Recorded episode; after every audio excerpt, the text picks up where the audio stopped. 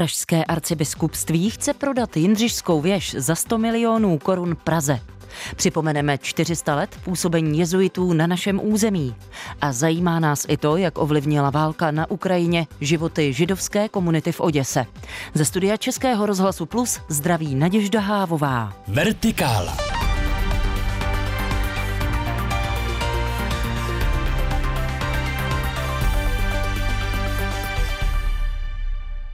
Pražské arcibiskupství dostalo souhlas z Vatikánu, aby mohlo prodat středověkou Jindřišskou věž v Praze, hlavnímu městu. Potvrdil to pražský arcibiskup Jan Graubner s tím, že arcibiskupství chce věž Praze prodat za 100 milionů korun.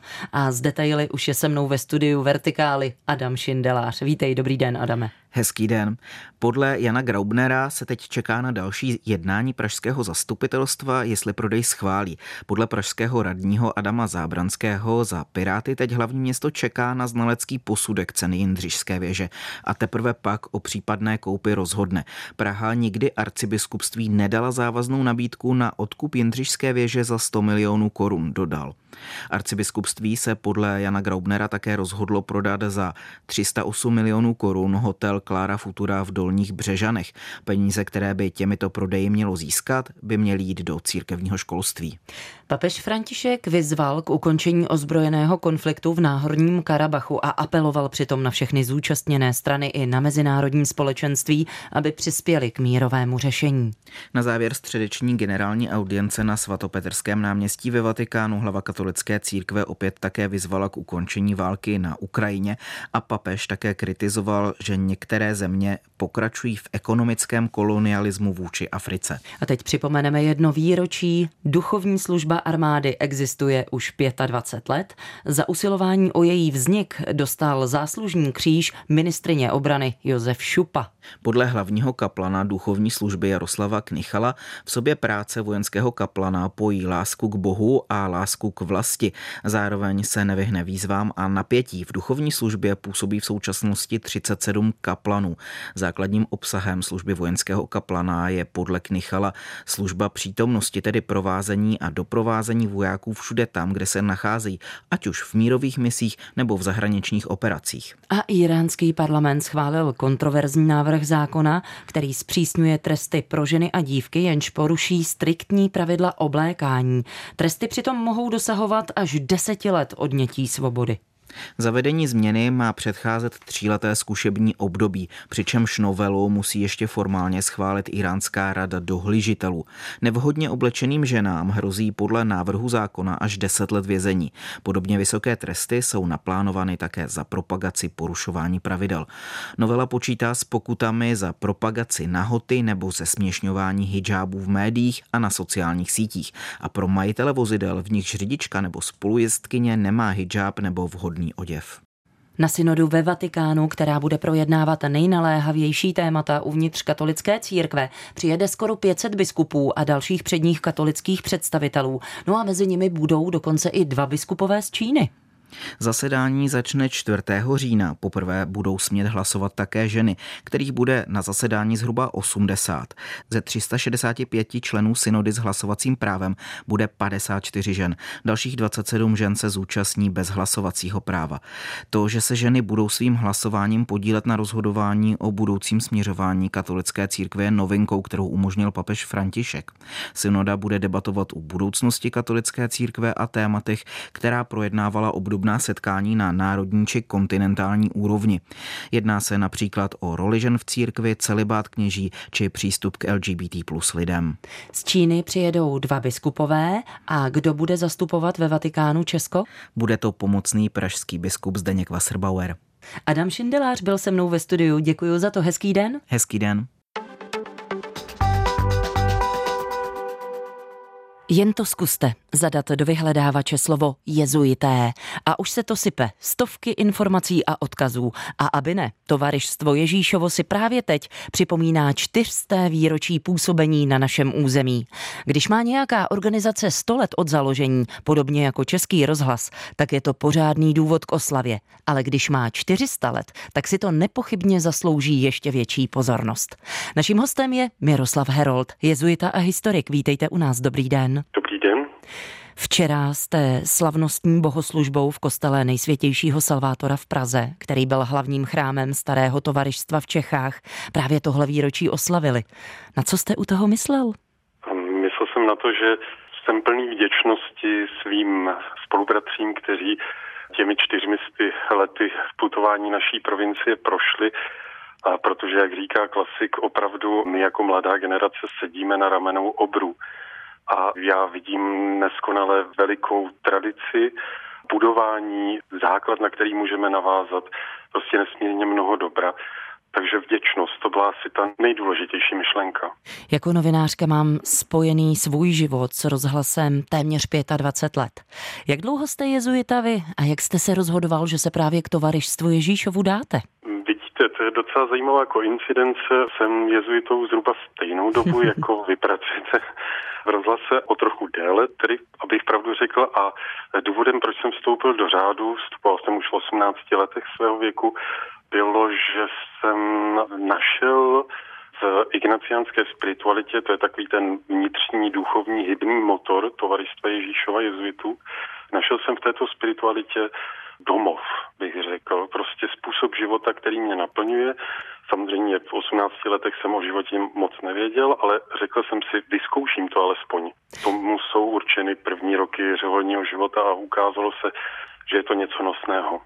Tovaristvo Ježíšovo založil svatý Ignác z Loyoli roku 1534, kdy potom jezuité přicházejí na naše území. Za jakých okolností?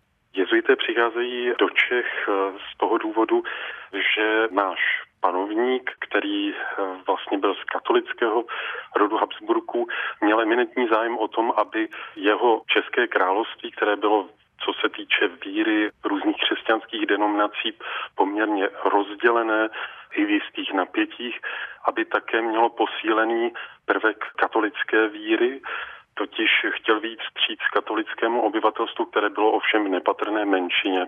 V Čechách to asi bylo 10% obyvatel a chtěl je podpořit mimo jiné i vývojem vysokého školství, proto povolal nový řád tovaristva, aby tovaristvo v této zemi podporovalo katolickou víru, šířilo ji a také, aby založilo vysoké školy, což teda jezuité udělali.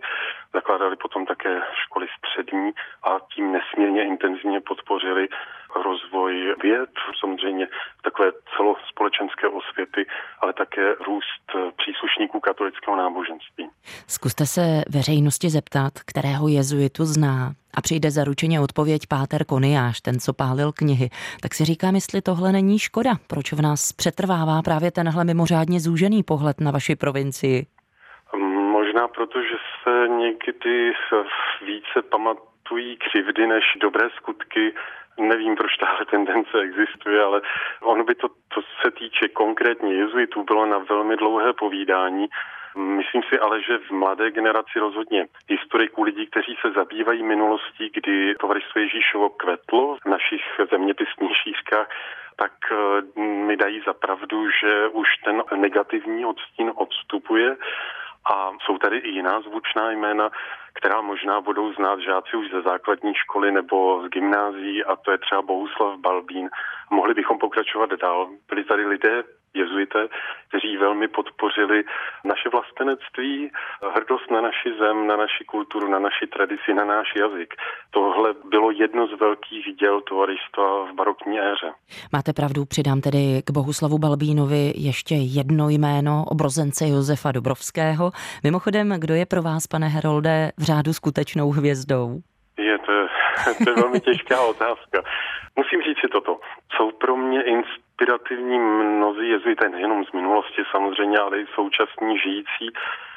Já mám nesmírně rád mezi těmi, co už odešli na věčnost, jak se říká, Mám nesmírně rád Patera Martina středu obránce města Brna, když eh, docházelo k tragickým okolnostem za 30 leté války a město Brno málem padlo.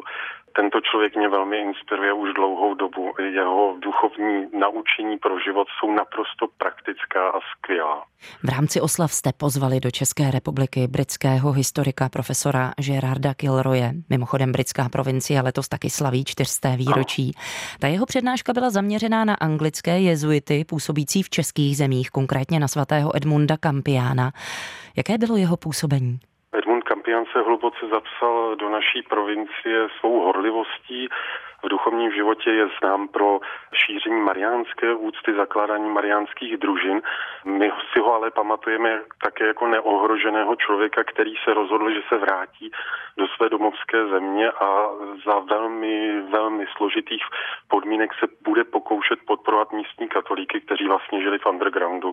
Jeho to stálo život, my ho uctíváme jako mučedníka, nicméně ten jeho životní odkaz je právě tato obrovská neohroženost a také skromnost, která ho zdobila, ačkoliv to byl člověk neskutečně vzdělaný a velmi širokého rozhledu. Tovarištvo Ježíšovo se teď připomíná 400 let působení na našem území. Co myslíte, kde budou jezuité za dalších 400 let? To vůbec netuším, ale myslím, že pokud nás bude dobrý Bůh chtít mít na tomto světě, abychom vykonali něco dobrého, tak tady po 400 letech ještě budeme ale do budoucna samozřejmě nevidím. Nicméně my se snažíme teď v současnosti udělat se v našich silách. Je nás v České provincii kolem 50, naše počty řídnou, ale mm, myslím, že nás to nedemotivuje, abychom se nesnažili prostě udělat co nejvíce dobra. Já vám přeju ze srdce jenom to dobré. Naším hostem byl Miroslav Herold, historik a jezuita. Ať se vám daří, děkuji. Děkuji, nashledanou. Posloucháte Vertikálu. Aktuality, reportáže a rozhovory z duchovního světa, doplněné debatou o věcech mezi nebem a zemí. Poslechnout si je můžete také na webu plus.rozhlas.cz, v aplikaci Můj rozhlas a v dalších podcastových aplikacích. Papež Pius XII. měl za druhé světové války podrobné informace o nacistických zvěrstvech páchaných v okupovaném Polsku a o masovém vyvražďování v tamních nacistických vyhlazovacích táborech. Informaci přinesl minulý víkend italský list Corriere della Sera. Odkazuje přitom na nově objevenou korespondenci mezi pobočníkem tehdejší hlavy katolické církve a německým jezuitou.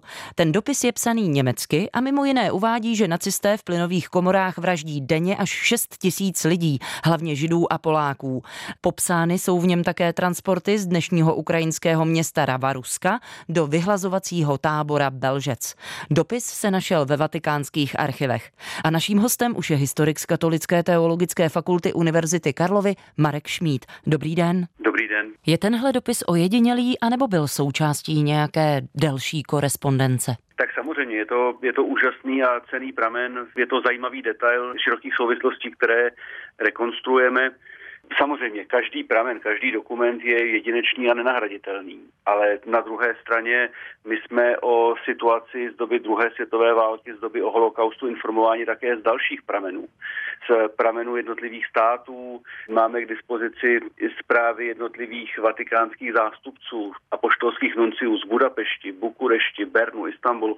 Je to vlastně spíše střípek, který nám zapadá do té celkové mozaiky a my díky němu prostě můžeme některé soudy prostě považovat za silnější. Mm-hmm. Dopis Pijově sekretáři Robertu Lajbrovi ze 14. prosince roku 1942 pochází z pera německého pátera Lotara Koeniga. Je to tedy přelomový objev? Já nemyslím. Já nemyslím. Já myslím samozřejmě, že těch zpráv, které měl k dispozici papež právě v tomto období v roce 42 k dispozici bylo daleko více. My máme zprávu třeba sekretáře a poštolské nunciatury v Berlíně, který hovoří o osudu židů v koncentračních táborech v Polsku s otevřenou přímočarostí. A to je dokument, který se dostává do Říma v průběhu roku 1942. A už vlastně na Vánoce 1942 vystupuje papež v rozhlasovém projevu na podporu židů vystupuje v jejich prospěch, aniž by je explicitně jmenoval, protože je jasné, že posluchačům je jasné, o kom mluví. Je to ten známý projev, lidstvo dluží ten slib nesčícelným mrtvým. Lidstvo dluží ten slib nekonečnému trpícímu zástupu, lidstvo dluží tento slib o něm nesčetným vyhnancům, tak to jsou samozřejmě židé, je to jasné v tom kontextu. Takže Pius XII. měl dostatečně ověřené informace o nacistických činech. Určitě, určitě. On je měl samozřejmě a pracoval s nimi. Ať už je to tedy tato zmíněná zpráva z prosince 1942, nebo činnost různých tajných organizací, které podporoval ve prospěch židů, jejich migrace, jejich záchrany. Mm-hmm. A přece jenom proč tahle informace, že Vatikán měl jisté informace nebo věděl o jistých skutečnostech o nacistických zločinech, přichází až teď? Tak eh, samozřejmě, ono to souvisí s otevřením vatikánských archívů právě v období druhé světové války. Ono bylo otevřeno před eh, covidem, ale ten covid vlastně zastavil bádání, do určité míry ho spozdil, takže jsou to vlastně detaily, jsou to zprávy, které teď teprve jsou publikovány, objevovány, komentovány, zasazovány do těch širších souvislostí, o kterých jsem na začátku hovořil. Je to logické vlastně, že teď postupně v těchto letech, v těchto měsících se seznamujeme právě s fondy k druhé světové válce. Autorem dopisu byl Lothar Koenig, adresátem potom Robert Leiber. Zapojoval se třeba Lothar Koenig v nacistickém Německu nějak do odboje? Nebo existoval vůbec v německé církvi nějaký výraznější protinacistický odboj?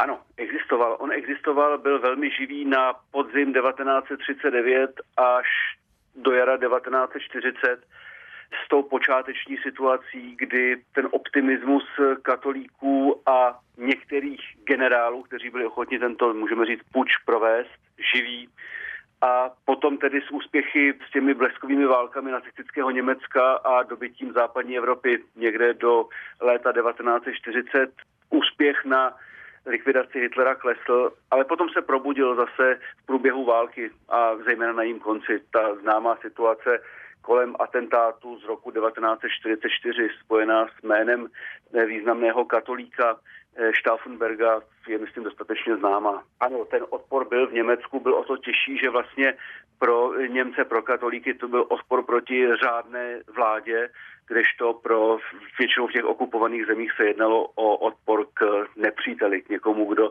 prostě zvenčí spravuje tu zemi, takže o to to bylo jednodušší pro zahraničí. Za událostmi druhé světové války jsme se ve Vertikále společně ohlédli s historikem z Katolické teologické fakulty Univerzity Karlovy Markem Šmídem. Děkuji za váš čas, přeju hezký den. Díky za pozvání. Naschledanou.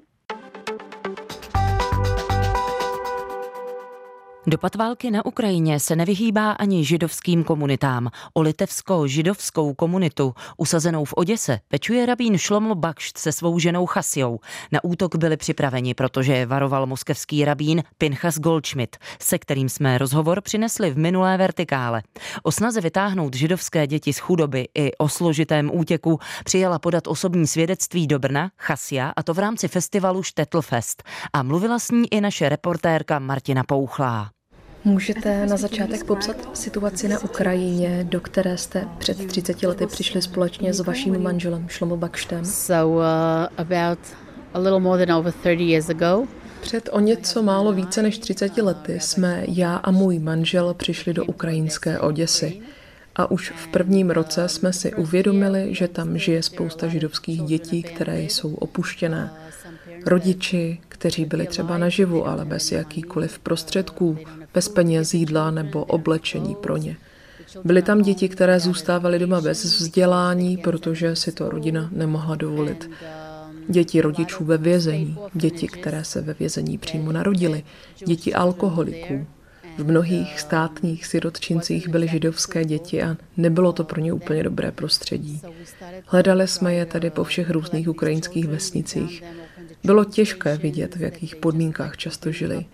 Chodili za námi i matky, které měly porodit, abychom se o potomky postarali, protože je nemají jak nakrmit, že se pro ně vrátí, až si najdou práci a budou mít peníze.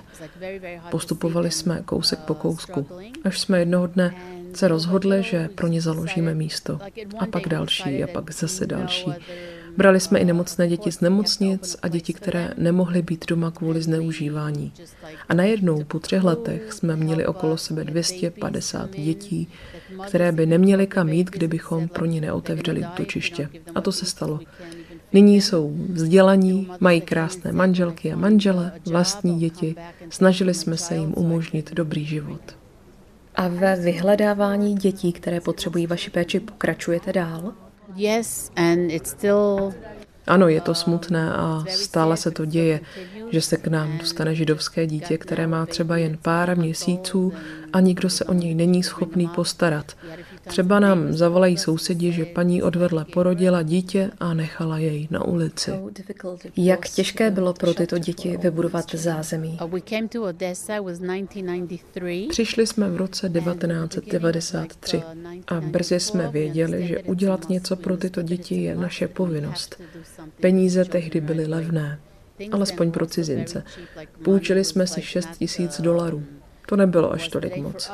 Museli jsme pronajmout budovy, koupit postele, nádobí, oblečení, najmout zaměstnance, sehnat zubaře a lékaře.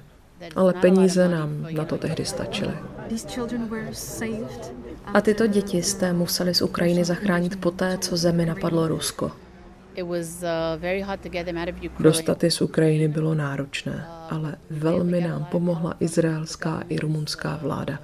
Ukrajinská vláda, spousta lidí nám pomáhla. Moci s nimi překročit hranice nebylo samozřejmé, pokud se jednalo o sirotky nebo děti s neznámými příbuznými. Některé měly příbuzné, kteří mohli podepsat souhlas s vycestováním. No, naštěstí se nám podařilo vzít všechny a nikoho jsme na Ukrajině nemuseli nechávat. Čekali jste, že Rusko skutečně Ukrajinu napadne? Vnímali jsme, že se to blíží, ale nevěřili jsme tomu. Protože když někde žijete a máte své vlastní domy, první židovskou univerzitu na Ukrajině, tři dětské domovy, další školy, měli jsme na Ukrajině tolik na čem pracovat. A nevěříte, že prostě někdo přijde a všechno vám vezme. I když jsme se připravovali na opuštění Ukrajiny, doufali jsme, že všechno děláme zbytečně a nic se nestane.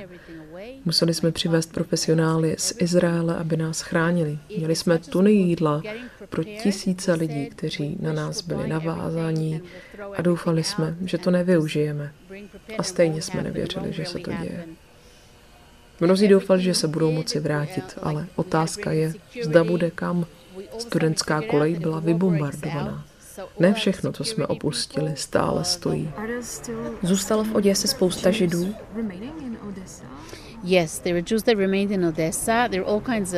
Ano, jsou to různé případy.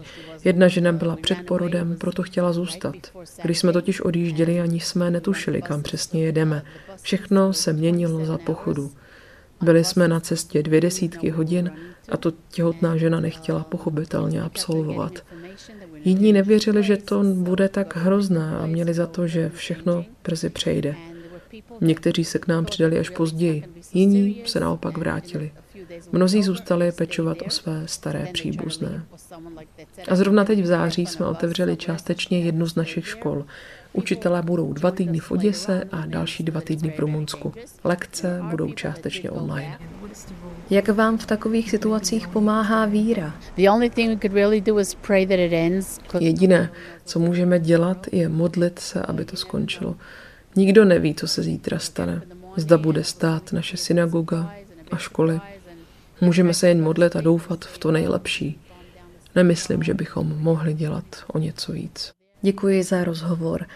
Část debaty, ve které paní Bakštová vystoupila na Brněnském festivalu židovské kultury Štetlfest, je k vidění na Facebooku spolku Štetl. Uzavírá Martina Pouchlá, která natočila rozhovor s Chasiou Bakšt. A já pevně věřím, že dnešní vertikála přinesla celou řadu zajímavých témat. Před námi jsou zprávy, za okamžik ještě debata, nenechte si ji ujít. Dobrý den vám ze studia, za celý tým přeje Naděžda Hávová.